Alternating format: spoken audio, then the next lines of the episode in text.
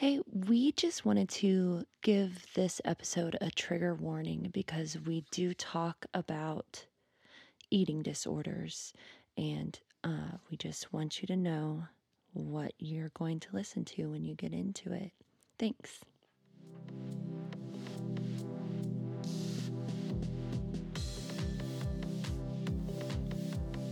Hey, everybody. This is Talk Like a Lady, a podcast where we find out all about our favorite ladies.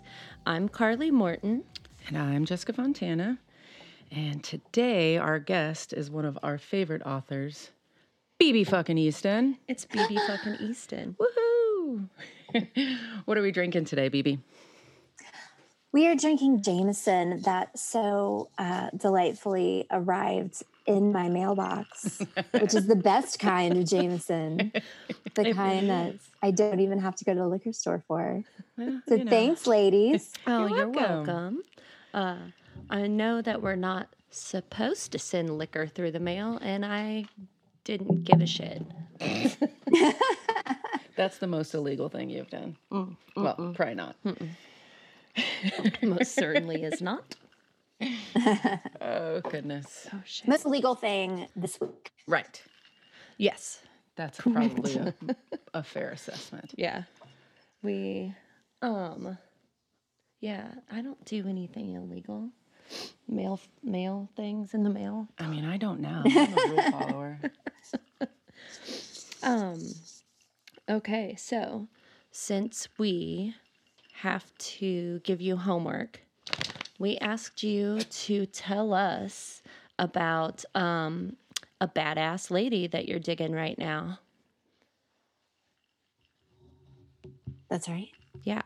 So, Billie Eilish. ah, tell I'm us why you think I'm she's a badass. So it kind of hammered home for me how much of a badass I think she is after watching the Super Bowl halftime show. Yes. Like I already was in love with her. mm-hmm. Um, she sings like an angel. She's an absolute genius. She's like a toddler. She's Right. so young and has accomplished so much. Um, I love that she just creates things in her brother's bedroom and that they're new and different and fresh. But what I love about her that is so refreshing and like gives me so much hope for women is the fact that she wears such baggy fucking clothes. She Yeah. has this banging body. She has a rack to die for Mm-hmm. as somebody with like who can barely fill out an A cup, I, I appreciate a good rack. And and she completely hides her body so to focus on her talent and her attitude and her swagger. But after watching the halftime show, and I was amazed. I am team J Lo. I'm team Shakira. I Oh, was yeah. amazed. They look amazing. They they're you know complete. They're badasses in They their own right it for sure. but they came up in an era of pop stardom when you had it wasn't even a, an option not to shake your mm-hmm. ass Yeah. it wasn't an option not to show your body it wasn't an option not to be a sex symbol i think about the way that like christina aguilera was mm-hmm. sexualized and mandy moore was sexualized and britney spears was sexualized in that same era and they were not much older than billie you know Yeah, Yeah. they were and I mean, super even younger actually, because they were like Mickey Mouse Club kids, Yep. and and it just kind of made me sad watching the Super Bowl. That I was like, you know, I hate, and if they're having fun and that's what they want to do, that's fine. But to me, it kind of felt like, you know what? I'll bet they would also like to just get up there and sing and have people appreciate that Mhm. and not have to feel like they need to get on a pole and look 30 even though they're 50 and you know be bronzed and waxed and plastic surgeoned up and Oh, yeah. just to be able to perform as and be appreciated for the talent of their voices and the fact that Billie Eilish is able to do that and still earn 5 Grammys without having to show her tits is like such a a bold thing to do. Right. I wouldn't I would I would have been like, yeah, doll me up, man. Like I want to I want to make some money. Like I want to look good this. on that high I want to look beautiful. I want, yeah, I want to look good. And you know, on the wears flip- any makeup. On the flip side of that, though, I was totally cool with J Lo and Shakira Oh, though God. because They look good. at some they looked point amazing. as a country, They we have to realize good. that it's also okay to show some skin, and it's also Yeah. okay to move our bodies. Not Especially everything if you has to be sexualized, Right. Yeah, Right. It needs to be your choice too, you know. So yeah, I, right like i see both sides like Yeah. I, definitely i mean i'm a total womanist feminist whatever like i feel Right. like you should be able to walk down the fucking street naked if you want to and not get Sure. harassed and not right. Have to answer to anybody for it Right. but on the other side of it i just wonder how much of it feels like an obligation you know like Yeah. if you don't want to do that i Yeah, think no, it's I cool see- that I can- now I it kind of feels see your like that's point, an totally. option too And Yeah. she's she's still like one of the only ones that are doing it that way too. She's Yeah, just like, screw yeah. you guys. Look at these uh, baggy clothes that match my hair and my shoes and my fingernails.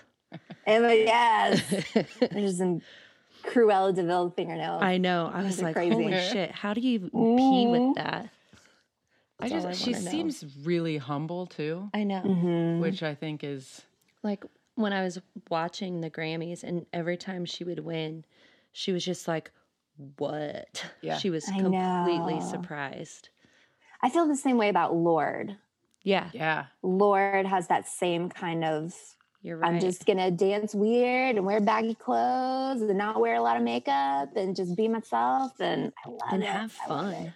How great Have fun. if if our generation would have had more of that Oh, I know. just think i think the same thing about lizzo though like if i Mhm. had a lizzo to tell me to love myself and my body and all i, I feel like my world might be different i mean I obviously fucking i would cried at more than, Yeah, Oh, I me too. Lizzo at Music Midtown and, and cried. Oh yeah, Yeah. Because I was just she means so much to me, I and know. she's the opposite. I mean, she shows she's the co- she. They're making the same statement yeah in two totally different ways. yes Yep. You know, one has- yeah it's the, it's the same thing it's saying like i don't have to i don't have to look like shakira if i don't Yeah. want to you know yeah i can look like me and i can flaunt that Yeah.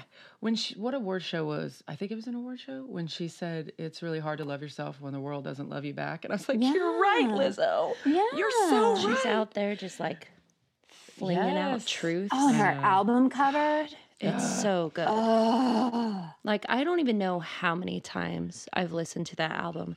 And we went to we had to drive to Omaha to see her and um she was so good and she was the headliner and she had on a like outfit a leotard outfit but it it gl- it had like lights Like a bustier? Oh yeah, it was so it was so hot. I don't even Mm-hmm. care. I was just like, "Damn, girl." Yeah, I mean, she's Oh, yeah. stunning though. Like, I, just, yeah, I love her How's so her much. skin so flawless? I don't know. I I don't have I have everything about her Oh my gosh. Uh, What was your um, highlighted charity or organization? the bookworm box Yay. I will do anything and everything that Colleen Hoover and or the Bookworm Box ask me to do. I will I will build a school for aliens on Neptune. Like I will Can you tell? anything they want. I just it's so it's so amazing. And the story behind it. Yeah, tell us that. Mhm. Colleen Hoover, uh, who's now a friend of mine, she used to just be a complete idol of mine, Mhm. as she is for everybody in this com- indie romance community. Mhm. Um, she, I mean, eight years ago, I think it was almost exactly eight years ago, was living in a single wide, maybe a double wide. I think it was a single wide trailer with her three boys, living not even paycheck to paycheck, like was bouncing checks and then mm. having to pay the $20 fee after she would get paid. Which is bullshit. and and she she just had the support of her boss and her mom. And i guess her husband she had this story she was writing. She didn't even have a computer. She borrowed her mom's computer would write at night and then slip it in her mom's car in the morning on her way to work Ugh. so that her mom could use it for work and when she and then her boss loved what she was writing and her boss was letting her write at work and when she was done she just uploaded the book to Amazon so that her grandmother could read it on her Kindle because she'd just gotten a Kindle. It was all brand new, Oh, the whole like the self publishing That's Kindle so thing. cute. And within a couple months, it hit New York Times. That was Holy slammed, shit. the title of the book. Shit. And so she she's a complete rags to riches story. Yes. And whenever you hear stories like that, a lot of times people will blow through their money or they don't know how to manage it or whatever. Colleen started a charity called the Bookworm Box. And it started with just a subscription box that comes every month that has a couple of donated signed books from her author friends or some swag or whatever. And then she expanded it to a whole bookstore where authors donate signed books and people can come and all the proceeds go to charity.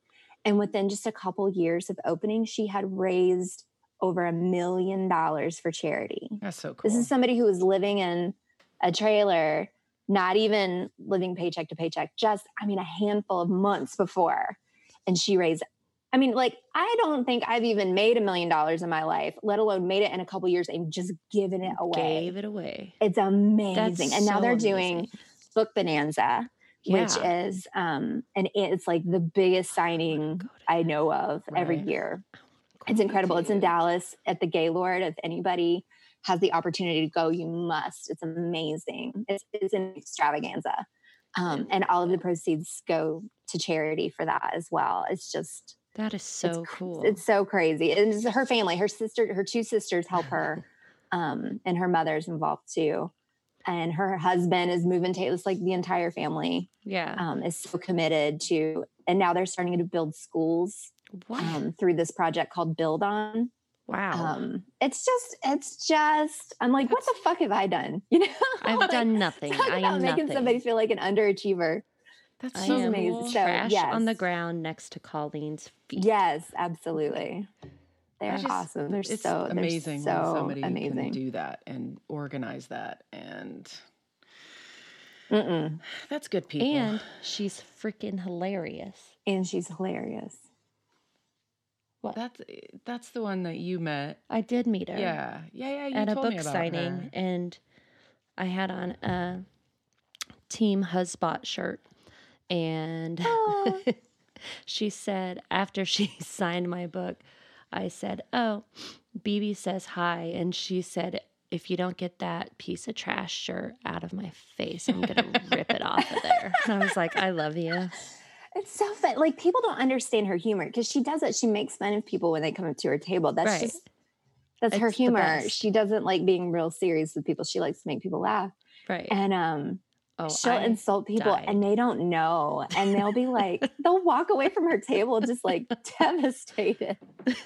I can't believe that hasn't like that rumor hasn't spread that well I- that's how I she think people know now yeah she's she's Yeah. big time yeah Well, there was there was this one girl. So you know her best friend is Tarryn Fisher, Yes. who's another author, and Tarryn has this cute little logo for her Facebook group, the PLNs, and it's like this cute little drawing of a girl reading a book with her hair in a messy bun. hmm And somebody had that picture as their cell phone case on the back. It had the PLN girl, and Colleen was like, "I hate your phone case." And it's like her best friend, you know. She was just teasing her, and the woman was like, "Why?" and didn't didn't even know who Tarryn Fisher was or what that what like. It was just She I just guess liked the. she just liked the the drawing, messy, yeah. the So she was like girl. so confused and upset because Colleen was like really harping on her cell case. Oh my god! I mean, I'm not gonna lie. If I didn't know that, and You'd probably and. I yeah, and I went up to somebody I admired, and they did that, I'd, probably be And they were really like, mad. "Uh, oh, I know." But she loves Ken. She likes Ken so much more than me. She only invites me to things so that I'll bring him. yeah, And she's very, she's very like we'll we'll go to her signings or we'll see her somewhere or whatever, and I'll go up and hug her. I remember at Book Bonanza, the last Book Bonanza, I saw her and I came up and hugged her, and she hugged me back for about 0.7 seconds and then shoved me away with both hands and reached over to Ken and she's like, Ken, like pushed me like 10 feet away.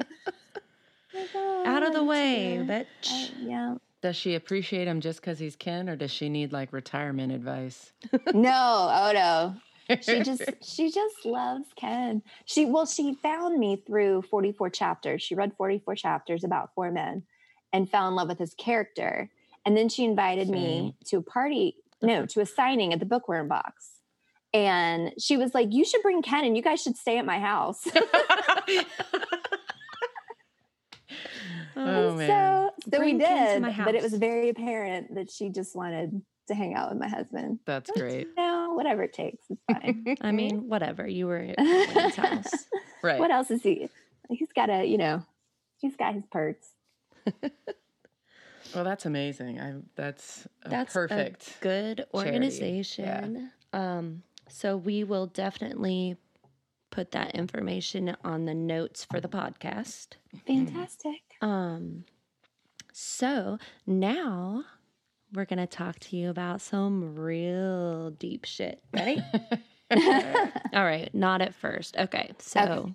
I just want to know where you grew up and how did that shape you?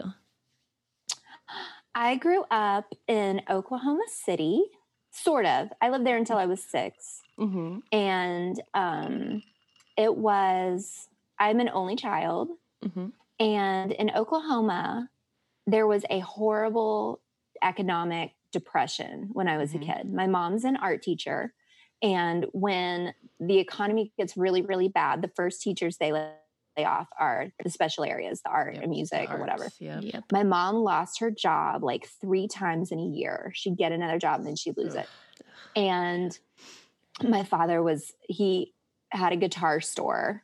It was his, they were both kind of had, they both kind of had their passion jobs and they were both starving. They were starving artists. My dad's a musician, my mom's an artist, and they were both starving. And my mom read an article that Atlanta was the fastest growing suburban area in the country and they couldn't hire teachers fast enough. So we moved, we had to leave Oklahoma where our family was, come to Georgia so she could get a job. And my dad never reopened his guitar store. And um, so times were better, but it was still kind of hand to mouth when I was a kid. Yeah. And I remember hearing hushed whispers about bankruptcy and Mm. money trouble and stuff when I was a kid. And the message I kind of got was, well, covertly and overtly, was that you cannot make money as an artist. And Yeah. I got, I have two artist parents. Like it was inevitable that I was going to, I painted and I drew and I was in plays and I wrote and I did poetry and, um, and they warned me every step of the way stop it get a good job. My dad used to tell me every day, you have to get a master's degree. You have to get a public sector a public sector job. Get something with a pension. Get something with benefits. Like, please, you're you're too smart. Don't be an artist. I remember I painted this huge painting when I was in high school of this lion and it was all like pop art style and my I was so proud of it. It was my favorite thing I ever did. My dad came in and looked at it and he shook his head and he said if you're not careful, you're going to end up doing this for a living. Oh, And it was like this Dad. backhanded That is a compliment. backhanded compliment for 'Cause the- sure. The whole time they were saying, "Oh God, you you have talent." Shit, yeah. Don't a- stop it. Don't. What and he mixed had this phrase he would messages? say. He would say, "Art will break your heart. Art will Uh, break your heart." So I so I didn't go into the arts. I I would have loved to have gone to art school. Look at me. I would have with my pink hair. I would have been a perfect art school chick. Right. And but I became a psychologist and I worked for the school system. I was a school psychologist because it was like not even an option. It was like you need to eat, you need a pension, you need to provide for your family. And so in a way I think it kind of made art the forbidden fruit. yeah. I wasn't ever trying to do art to earn a living. It always stayed my hobby and my love and this burning thing that I had that I wasn't able to really express, you know, it was Yeah. always just simmering and I was always very creatively frustrated my whole life unless I had some little hobby or thing on the side. So when I wrote 44 chapters, it was the it was the pinnacle of my creative frustration. I had this very serious job. I had my natural hair color because I was I was testing kids who may or may not have disabilities Right. and then meeting with their parents and teachers to tell them the results and come up with interventions like I couldn't crack a joke and my personality is big and funny and and irreverent and I fucking curse all the time and and I mm. had to squash all of that Ugh. in order to do this job and it was just killing me and i remember looking at my husband after like eight years of this job and saying i used to be funny like i couldn't like i was asking like right did I even remember that right? And and he wouldn't answer you because he was like, I don't know, probably not. He was, he was like, stop looking at me. The Braves game is on. He's like, let's talk about that pension. right? Yeah. He's like, but are you making money? Yes. No, no, no, no, no. Just bury that deep, deep down inside. So I started writing 44 chapters at night. I would come home exhausted, have a glass of wine. And that was like how, and if you haven't read the book, it's funny and it's, it's just raunchy and it's like everything I'm not supposed to, um, all of the parts of me that I couldn't express during the day. And it felt so good that I lived off of like two hours of sleep a night for a year while I wrote that thing and didn't give a fuck. Like I could have killed somebody on the road. Like the sleep deprivation was was beyond. I was finding like scissors in the fridge. Like I was doing crazy shit. Oh my god. Um, but I just was so. It just felt so good. For I mean, I was thirty. I was thirty when I started writing that. So for thirty years, I had been just kind of denying that I was an artist. And so I when I decided to publish it and it did well and I was like this is fuck it, I don't care anymore. I've spent 30 years doing what everybody else wants and I'm going to stay home for a couple years and write books. And uh it was tense and Ken was not a real big fan of me walking away from that pension. Um but it's been 4 years now and I haven't had to go back. So That's yeah, that's amazing. he hasn't he hasn't told me to get a real job again yet. I feel like yeah, I really feel it. And I. Right. I, who was it? James Cameron. I watched an interview with him, and he said the same thing. He said that I think it was James Cameron. He said that his his mom would kind of encourage his drawing and his art, and his dad would come and like rip up his comic books that he was drawing and throw away. Rude. And it made it made it the forbidden fruit. And when there's something that you want that you can't have, you just want it so much more. And I think that my upbringing really shaped that. It was like, instead of being encouraged, I was discouraged. And I'm, I have such a rebel spirit. I'm like, you don't tell me what to do. Not on this. That's kind of cool though, because I feel like it that could go either way, really. Mhm. I mean, like you know, they could have kind of made Beat it it where out you just would have never done that, but Mhm. then your personality it like fought through. You know, yeah, yeah. For me, it made me want it more. But yeah, there are a Oh, lot of people sure. who just, if something isn't, isn't supported by their Yeah. family, then it just isn't an option. And that's kind of sad. It's really sad. yeah. Yeah. Well, it's everybody's dream to want to do what they love. Yeah. Yeah. So, Because a lot of people don't. mm-mm. But it's funny because with my kids, I'm trying to encourage them, whatever they're into. Yeah. I'm doing the opposite. So I'm like, Mhm. oh, you're into this? Let's let's get you classes. Let's do whatever. And I'm like, am I am I gonna fuck them up? I know. because That's like, are they not gonna want to do it anymore because I'm encouraging them? Right. That's So how we'll see. It's a, it'll be a big experiment. yeah. They're gonna wind I'm- up being accountants like their I'm- dad, maybe. Yeah, Oh, I'm pretty convinced that parenting is just one big experiment. Oh, yeah. because Oh, yeah. we never know. Are we gonna Until it's too late. Right. I don't know. Exactly. You're like, oh, oops. I don't know what I did, but it was probably bad. So, kind of going back to growing up a little bit, what uh, did you have woman influencers? Did you like what was your relationship with the women in your life? It's interesting. So my mom was my best friend. Mhm. She's my opposite. She, well, I mean, we're both free spirits and Right. artists or whatever, but she's very passive and she's very permissive. And I ran all over her. but being an only child, she and I were total besties.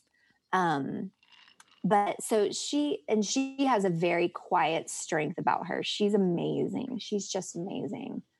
Um, I really look up to her. So she was a big influence on, I think, just my my emotional development she was raised by these Oklahoma prairie women who came over on the fucking land rush. Yeah. And it's like they were tough bitches. They Mhm. lost children. They people got polio. Like it was yeah. real, real rough. And Mhm. so she was just she's just tough. She's sweet and very childlike and very wonderful, but very just emotionally stoic and tough.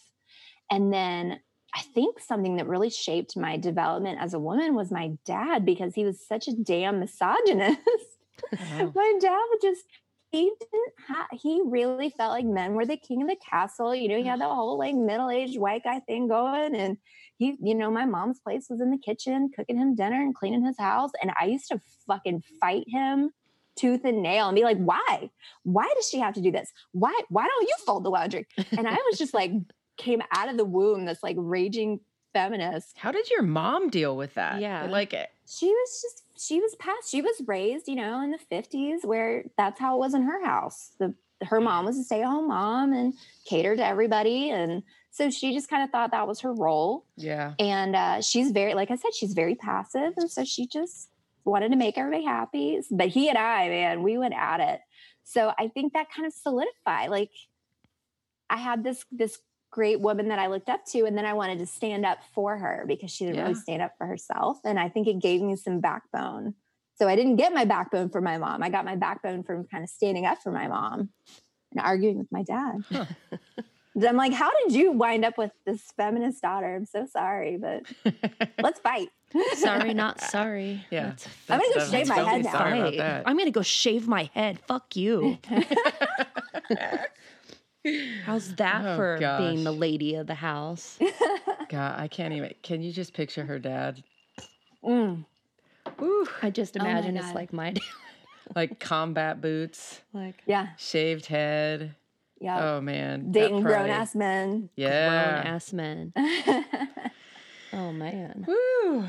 I got my tongue pierced, and my mother was convinced I was like gonna. Going to hell. oh, Straight it wasn't hell. even that. She was just like, Uh, she just was convinced I was gonna be like. my my dad, She she turned out like she figured it out, Yeah. but still, it was a little jarring for her at first. my dad, to, when I was 15, he took me to get my belly button pierced, and then wow. he bought me my first tattoo, and then took me to get my tongue pierced. Yeah, that was not my mom. Man. Yeah, My Dad goals. Yeah, dad, My- both- except for he's racist as fuck. So It was Hey, funny. I had this. So I had all my lady bits pierced. I did not have Yeah. my belly button pierced. right. But I had I had all the other areas. By the time I was like 16 with Yeah. the fake ID. Whew. there you go. And I had this, somebody gave me a keychain that said, guess where I'm pierced. and I, my my dad saw it. He had my Oh, keys. He had to go move my car in the in the driveway or something. And he came back in like horrified. And He goes, Tell me you didn't get your belly button pierced. and I lifted up my shirt and I'm like, No, No. it's a joke. no, dad. No, you, God. I'm safe. Mm, mm, mm. No piercings. With my shaved head and my combat boots. Yeah, Oh, can't you? You believe me, right? No, I just stomp around like this with no piercings. no, no, no.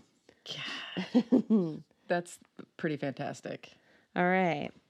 So, okay. In your books, you talk about your eating disorder, hmm and I didn't know if you wanted to talk about it now or if you could, you know, Oh, sure. pinpoint when you, you know, started having an eating disorder or like what might have started it? Oh my gosh, yes. So I and and now I know that it's a completely normal part of development, but I had always been kind of a skinny kid Mhm. and then adolescents naturally kind of put on a couple pounds before they have their growth spurt. Mhm. Of course. You're supposed to because you Right. need that when you stretch out. Right. Mhm. So in middle school, I started putting on like I had a couple little rolls in my belly and my face was a little fuller and I was about to shoot up like 6 inches. Right. Mhm. But I didn't know that. All I knew was that I no longer looked like um, Kate Moss, who was queen of the universe at the time, and Right. that was unacceptable. Right. And it was the same time, it was like my 12th or 13th birthday. I got a trampoline for my birthday. And I would just go out there and jump for like an hour after school. I loved it so much. And I lost weight because of all the cardio. Yeah. And Oh, I got yeah. an onslaught of positive reinforcement. Ugh. So many people were like, Oh my God, have you lost weight? Oh, you look great. And it was like, I am such a praise whore being an only child. Like, I know I sound like I'm such a rebel and I fight with my dad and blah, blah, blah. But deep, deep down, I just want to make everybody happy and I want to be the best. Yeah. I want to be the best at everything I do. I want to look the best. I want to have the best grades. I want to make the write the best books. I want to, you know, be the best psychologist. And so it was like skinny equals praise. Skinny yeah. equals pretty. Skinny equals all good things. Not skinny is bad and terrible. Mm-hmm. So I so I I'm an extremist. So I was like, cool. Let's lose even more weight.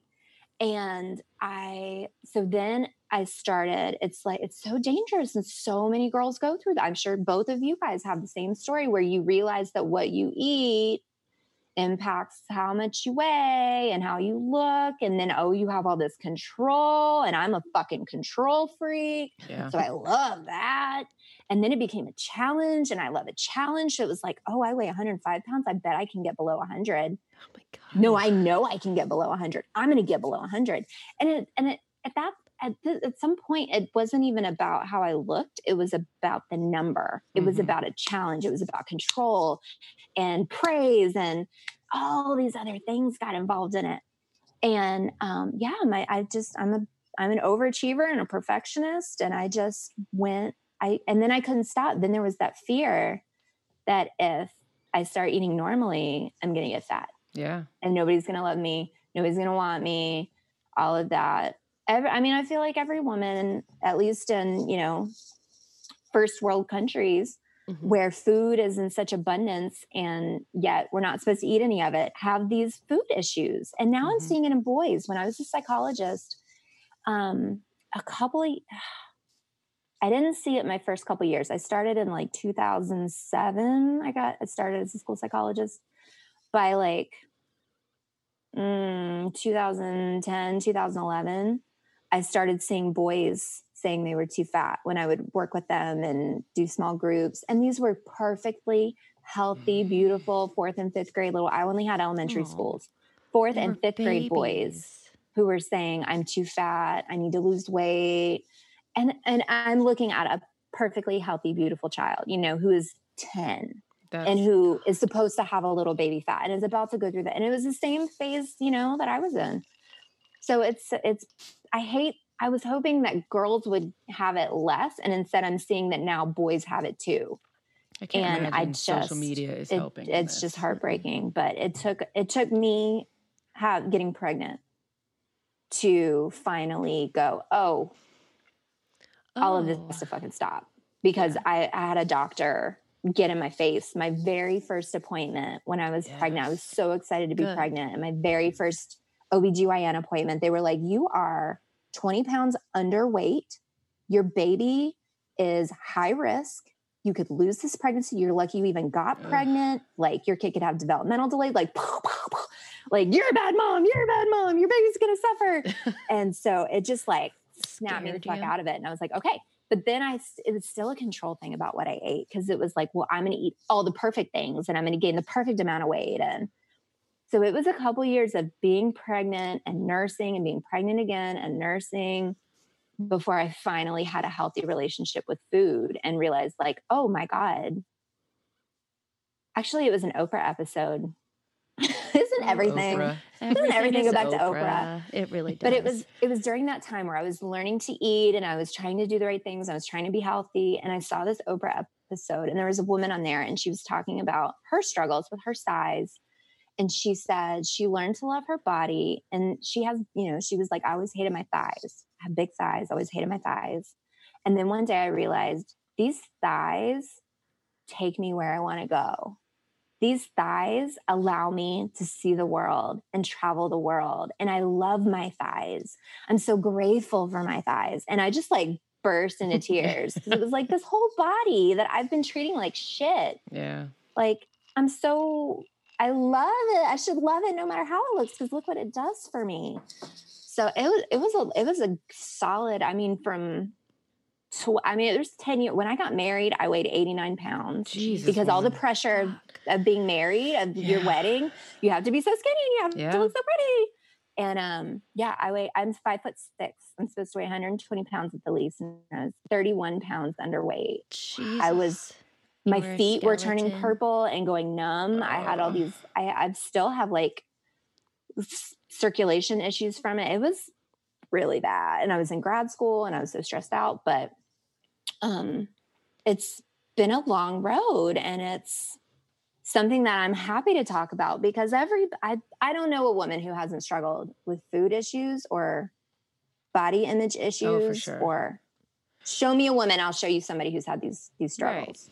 Well, and I like that you've been really open um, with your readers about that. It's it in some ways continues to be a struggle for you. Like you do have to fight some of that at yeah. different times. I mean, obviously it's better overall, but there are times where that comes back, and I think that's very relatable because, again, I don't know a woman who, you know, has some of those feelings and body issues, and then it just like Mhm. goes away forever. There's always know. something. Well, and it's just No. like uh, if you're an alcoholic, even if you don't drink anymore, you're still an alcoholic. Yeah. You're just managing. and you still it. have those days where you're like, Man, I want to drink. Yeah. Yeah. Yeah. Like I still have those days where I'm tempted to just like, oh, I'm just gonna skip this meal, or oh, Yeah. I'm just gonna do an extra hour on the treadmill because I'm gonna run on the treadmill for four hours. yeah, yeah, I Just- don't do that because I really Yeah, fucking hate running. Oh yeah, I run, but I hate it. oh, I can't. I, I hate swear, it. I think I have Barbie feet. You know how Barbie feet are like made for high heels?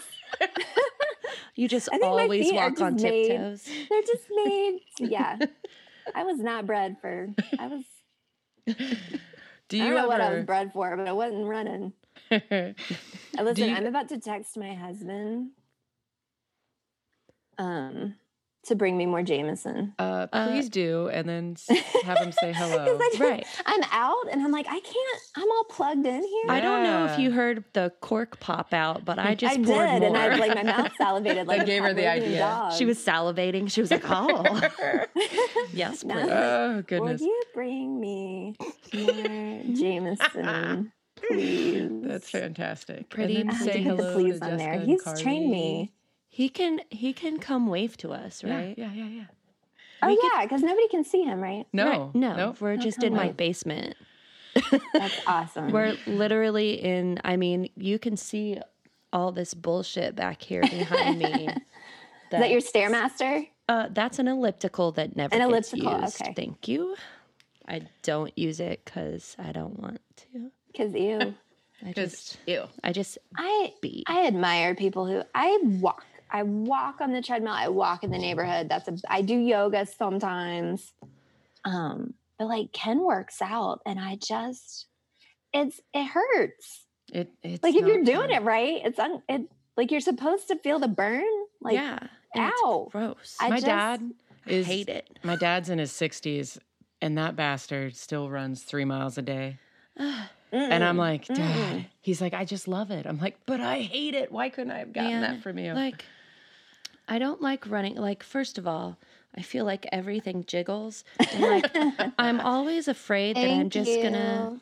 you. Something. They want to say hi. This is Carly and Jessica. Can you see Ken? No. Hello. Oh hi. You can. Oh. Hey, he. I Oh, like there's the your dog. uh, hoodie. yeah.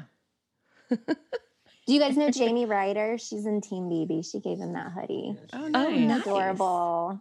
So this I- is Oh, look, Carly. that is a big old. She's the one of who asked who you were supporting in the Super Bowl. Yeah. Ah, They're in Kansas We're in Kansas City. Yeah. Thanks for the stuff you guys sent. Oh, Oh, Yes, he got his Gatorade. Oh, I hope you like that because uh, my child picked that flavor out. she said, "I hope you like it because my child picked that flavor out." Ah, okay, yeah. yeah the purple. That's awesome. She's like, "This is the best one." Okay, she was right. Nice. He brought me Jameson. He's so good. Oh, Thank you. you're the, the best. You can just pour it in there. This is my second one. I don't Fill need ice up. anymore. Is this um, being recorded right now? Yeah, some of it. They're gonna edit some out. I assume. Thank you, can see Boo. He just left the bottle. He knows me Thanks, so well. Boo. He's the like best. I'm not coming back here. Also, he really is totally adorable. So Yeah. Yeah. He is adorable. He is Yes. adorable. And we get to we're gonna come see you in Chicago. So Oh, good. we'll be They're like, remember Chicago. that one time We're the ones that sent you the Gatorade. we sent you Gatorade. Remember us? That's adorable. We'll just bring him more. Please like yes. Please. Love me. Here. Yes. We've talked about it before. That's all we want. We just We just, like me. We want people to like That's us. That's all. all I need. No, actually, there are people who don't care. I don't understand those people, but that's I'm one of those people. Just No. like me. I just want everyone to like me. yeah, but And if not, fuck you. so this is one thing I wanted to ask you because doing this podcast, there are this is our what number will this one be? Six or seven? So fairly new to this. Yeah. And sometimes uh, like I my head wants to explode because I'm an introvert and I totally give a fuck what people think. But you write books with pussies and cocks and you said pussy. I did. I did. Oh, good job. How do you like? How do you just not True give a fuck up? It, I just, uh, I admire it because I. I just that's a tough one for You me. You just said it on the podcast. I did. And we're not gonna. sorry, mother-in-law. So the first time I did it, the first book I wrote, I was 180 million percent sure that no one was going to read it. Like Okay. wasn't even a question in my mind. I wrote it for me. yeah, I had fun. I published it because I wrote it and it was like why the hell not? But like I had to go open a checking account for my my new business, business in like really exaggerated finger quotes. right. And the, when I opened the checking account, the lady was like, So, how much do you expect to earn this year? And I like cocked my head and was like, What do you mean? And she was like, In your business. And I was like, 50 bucks, maybe? You were like, first of all, like, well- mind your own business. right. Yeah. she was like, Well, there's a $500 minimum to open the account. so I was like, I borrowed money from myself that I never thought I would even see back. And then Because Ken's brain exploded. Absolutely secure and warm and fuzzy in the fact that it was fine because nobody would read it. And then lots of people read it. But Mhm. nothing bad happened. Nope. Lots of people read it. I had the time of my life. And the input, the feedback I got was, oh my God, me too. Oh my God, this is hilarious.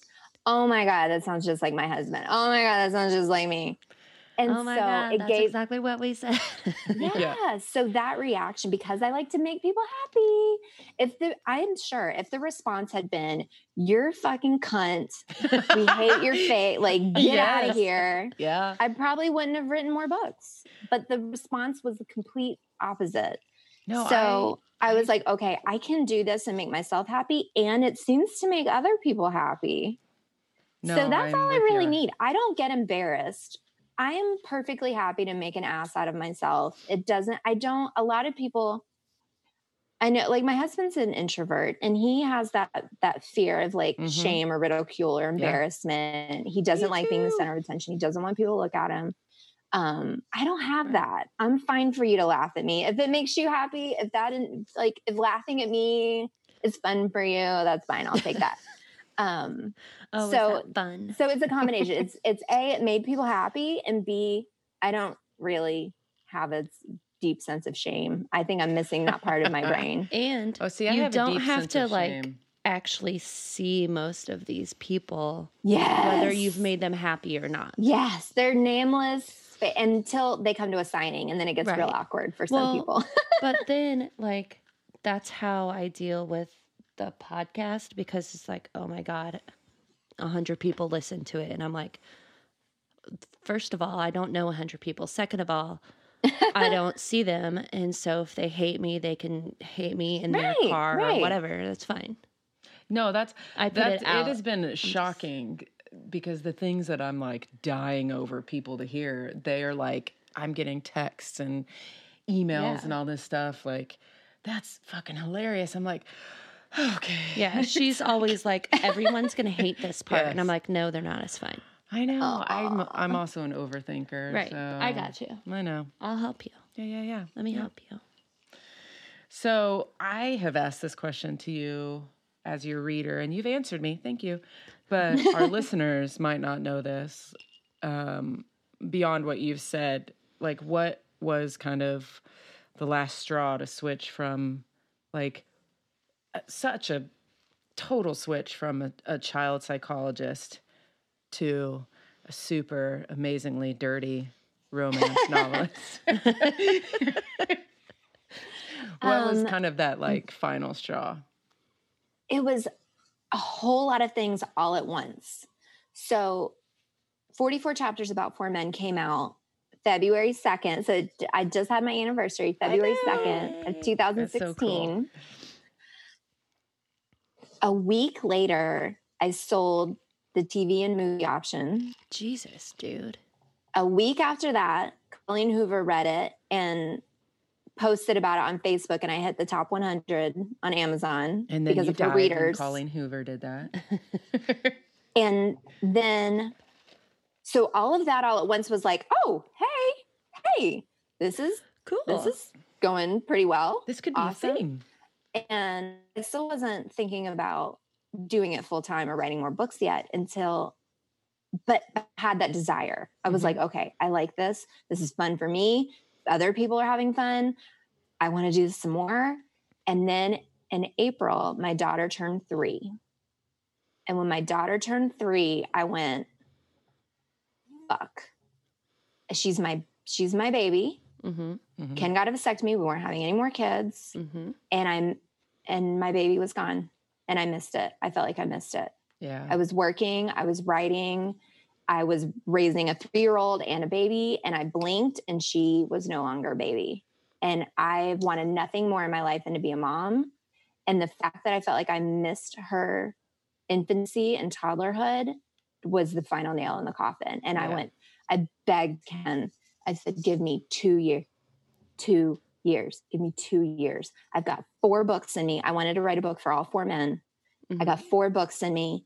I've got this kid that I, I want to be the one that takes her to preschool. I want to be the one that picks her up. I want to be the one that's like packing the lunches. And, you know, we had a, we had a nanny that came to the house while I was working. hmm And um, I was like, I'm I just give me two years. Like I'll sell my car. I had this brand new Mustang that I was in love with. I was like, I'll sell my car. I will, I will make every cut possible. But I was desperate. And the desperation wasn't wasn't to write the books. The desperation was to spend with my kids. Mm-hmm. And I got to do both of those things. And in those two years, I got the four books out. And by the end of by the time she went to kindergarten, they were doing well enough that I wasn't we were we were okay. I didn't have to go back. Yeah. And and here we are. And it's been amazing. But yeah, it was it was my daughter turning three that I was like, oh hell no. I missed Never you. again. I'm not missing, I'm not missing anything else. That's so cool. Oh. No, that's that's I have no idea what I want to be when I grow up, but I always knew that I wanted to have kids and that they were going to be my main priority. I still I have to work, but I have a schedule. So that do lets I. Me, yeah. I still work. Right. And they know, like they get Yeah. home and, and I get them off the bus, but then I go back to work and I'm like, Yeah. y'all are on your own. Don't eat all the cheeses. Right. Right. Yeah. Mama's got to work. Yeah. No, it's It just looks different now, but yeah. that's pretty cool. You're literally like so many people's dreams of just doing what you want. It's so cool. It's Yeah. just And working hard for it. yeah. Yeah. I'm my That's own very dream. I, I didn't, this wasn't even a dream that I had, which is the crazy part. Cause so many people are like, oh my God, you're living your dream. I'm like, no, no My dream was to just like not go bankrupt. To have was a really my- pension. Way After, to like, go. you did that one After too. like my parents set the bar so low, it was like just have a pension and don't Can go you bankrupt eat? And Please eat. Eat That's food. it. That was Feed your that was- family. yeah. So what what gave you the actual idea for the 44 chapters? What was It was. It Yeah, was we just want like to in know the if the book. journal's real. Yeah. Did you really write a journal? Yes, yes, the journal was real. So after I had my daughter, she was little, like two or three months old, and I had my mother actually had given me Fifty Shades to read. It was my first romance novel, Mhm. and I That was your first ever? first ever. Whoa. Handed to me by my mother. How awkward is that? Thanks, And mom. She's like, oh my god, the shame in her face. is She she's like a Catholic schoolgirl, but she would be like, But she loved it enough to give it to you, though. So yes, go, mom. she was like, I got you here. And I loved those books. And after I read those, I just was like, what else can I get my hands on? So I started devouring romance novels while I was up late at night nursing because it would keep me awake. I could read on my phone. Mhm. I didn't have to turn the lights on. And um, I would go back and forth. I also love comedic memoirs hmm like David Sedaris and Jenny Lawson and Mindy Kaling and Yeah. um so I it was it's so weird. So I would read these hilarious self-deprecating memoirs and then I would read like Jay Crownover. And then I would go back to the memoirs I love and I was and I kept thinking like god, I could write these stories and not even make anything up. I realized like I had dated these guys, these like rock stars and these tattoo artists and the motorcycle club guy. And I'm like, I have these stories in me from real life. I should just write them down. So I started writing them down and they came out funny. They didn't come out like, I mean, they're sexy like a romance novel, but they Right. came out funny because they're based on they were like the comedic memoirs you know they're based on my real life and um so that's kind of how it, it was incubated and i started just kind of writing these stories and i came downstairs from nursing my daughter put my kids to bed and i swear ken refuses to validate my delusion he swears that I've made this up, but I could have sworn that I heard my laptop slam shut. and then he was looking very guilty on the couch. I cannot when tell you came how around the happy this corner. moment makes me. I know. I wanted this And- part to be real so badly. And I was like, oh fuck, oh fuck, oh fuck, oh fuck, oh fuck. I'm gonna because I had been writing these stories about my exes. Like I'm divorced. I'm getting divorced. or or murdered. That's those murdered. are the only two options. I'm gonna be smothered in my sleep or divorced. and but I was a psychologist at the time, and my best friend, who is just pure evil, she is just the worst. Mm-hmm. Sarah Snow. That's I me. told her, I told her what I was like, just so you know, if I get disappeared, I want this in writing. Like I was emailing her, I want a paper trail. this is and-. The next night, Ken came home from work and he was like, Get dressed. We're going out. My mom's coming. We're going on a date. Oh, he totally read like- it then.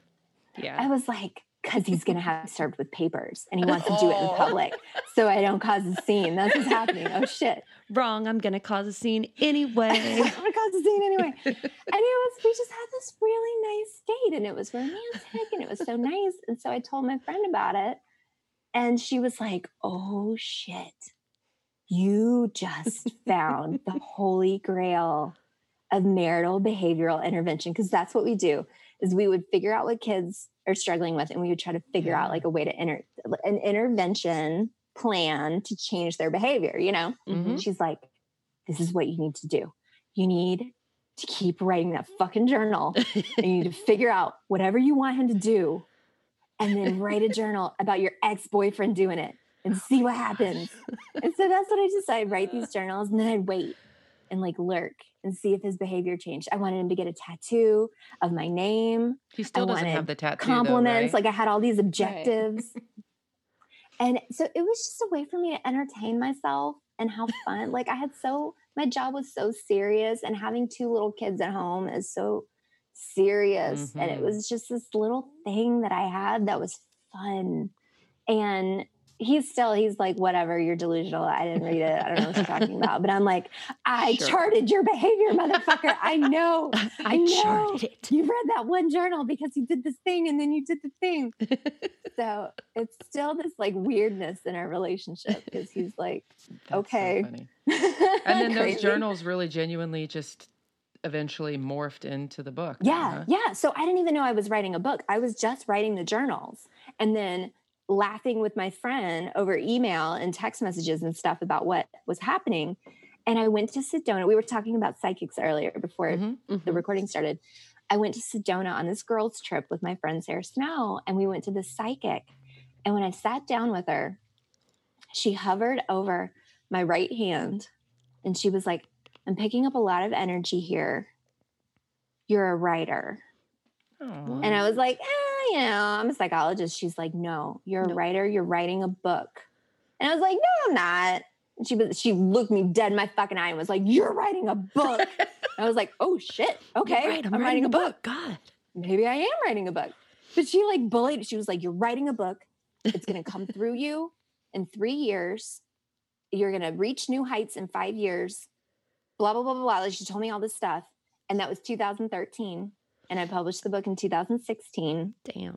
And That's so cool. in 2018, uh, it got bought by Netflix.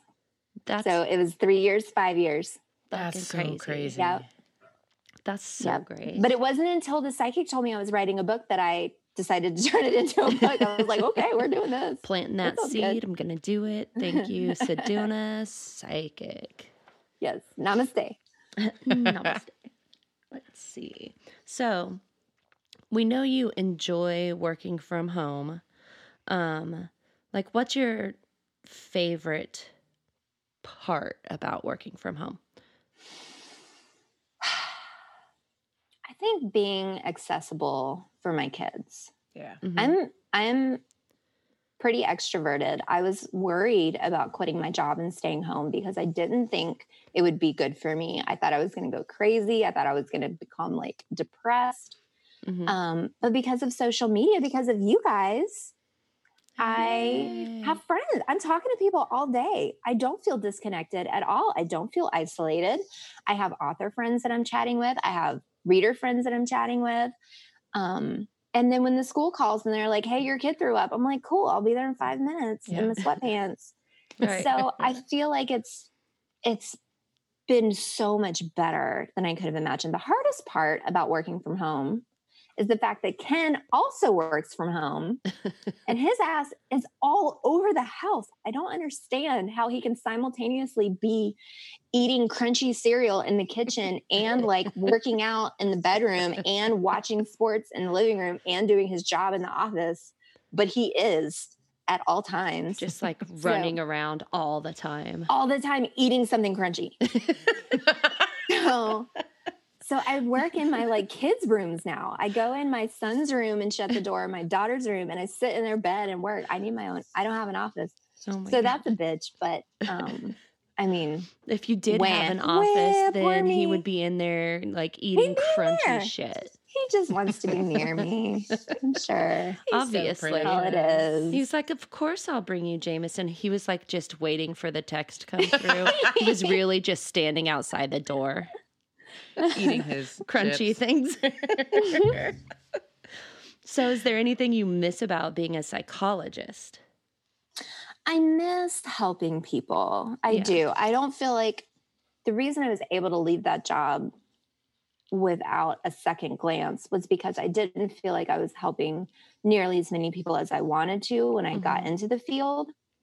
I thought I was going to be helping people left and right, just whee, just confetti of help everywhere. Helped, helped. And helped. instead, I was doing paperwork left and right. And Ah. I was seeing like two kids a week. And I was, I just didn't, I didn't have the tools I needed to really help them the way that I wanted to. My hands were tied so much of the time working in the public school system. I couldn't tell them, listen, kids and adults make the most progress when they have a combination of therapy and medication Mhm. if it's depression or anxiety or whatever your kid needs to see a, a, a private practice practitioner to get the Mhm. things that he needs to be successful the only tool i had at my disposal was like visiting with the kid a couple times a week if that which honestly i would have to pass that off to the counselors because i was so swamped with my caseload Mhm. and special ed those were the tools in my arsenal and those are helpful but they're not comprehensive Mhm. Right. and I was extremely frustrated. My I uh, the um, National Association of School Psychologists recommends one psychologist for every thousand kids. Yikes. I was down to part time, and I had twenty four hundred kids in my caseload. Oh what my the God. fuck? So it my dad called it assembly line psychology It Yeah, was you just can't even Right. like get to know What- them. how could test even- diagnose them, place them in special ed. That was the wheel that I was on, and it didn't feel helpful. It didn't Yeah. feel uh, like a calling. It's like I'm a bureaucrat. So I had become very disillusioned with that job. I was extremely overwhelmed, Mhm. and I just thought, like, bye. No, Like, I, I was going to ask if you felt jaded because that's, But you I'm- know, I do miss the few the few hours I had a week to really sit down one on one with a kid Mhm. and Yeah. work with them and figure out what was going on and try to get some things changed in their lives to make a difference was really magical and I missed that. And I feel like I tr- I try to do that with my readers as far as like posting about my eating disorder or doing meditations in my group mhm.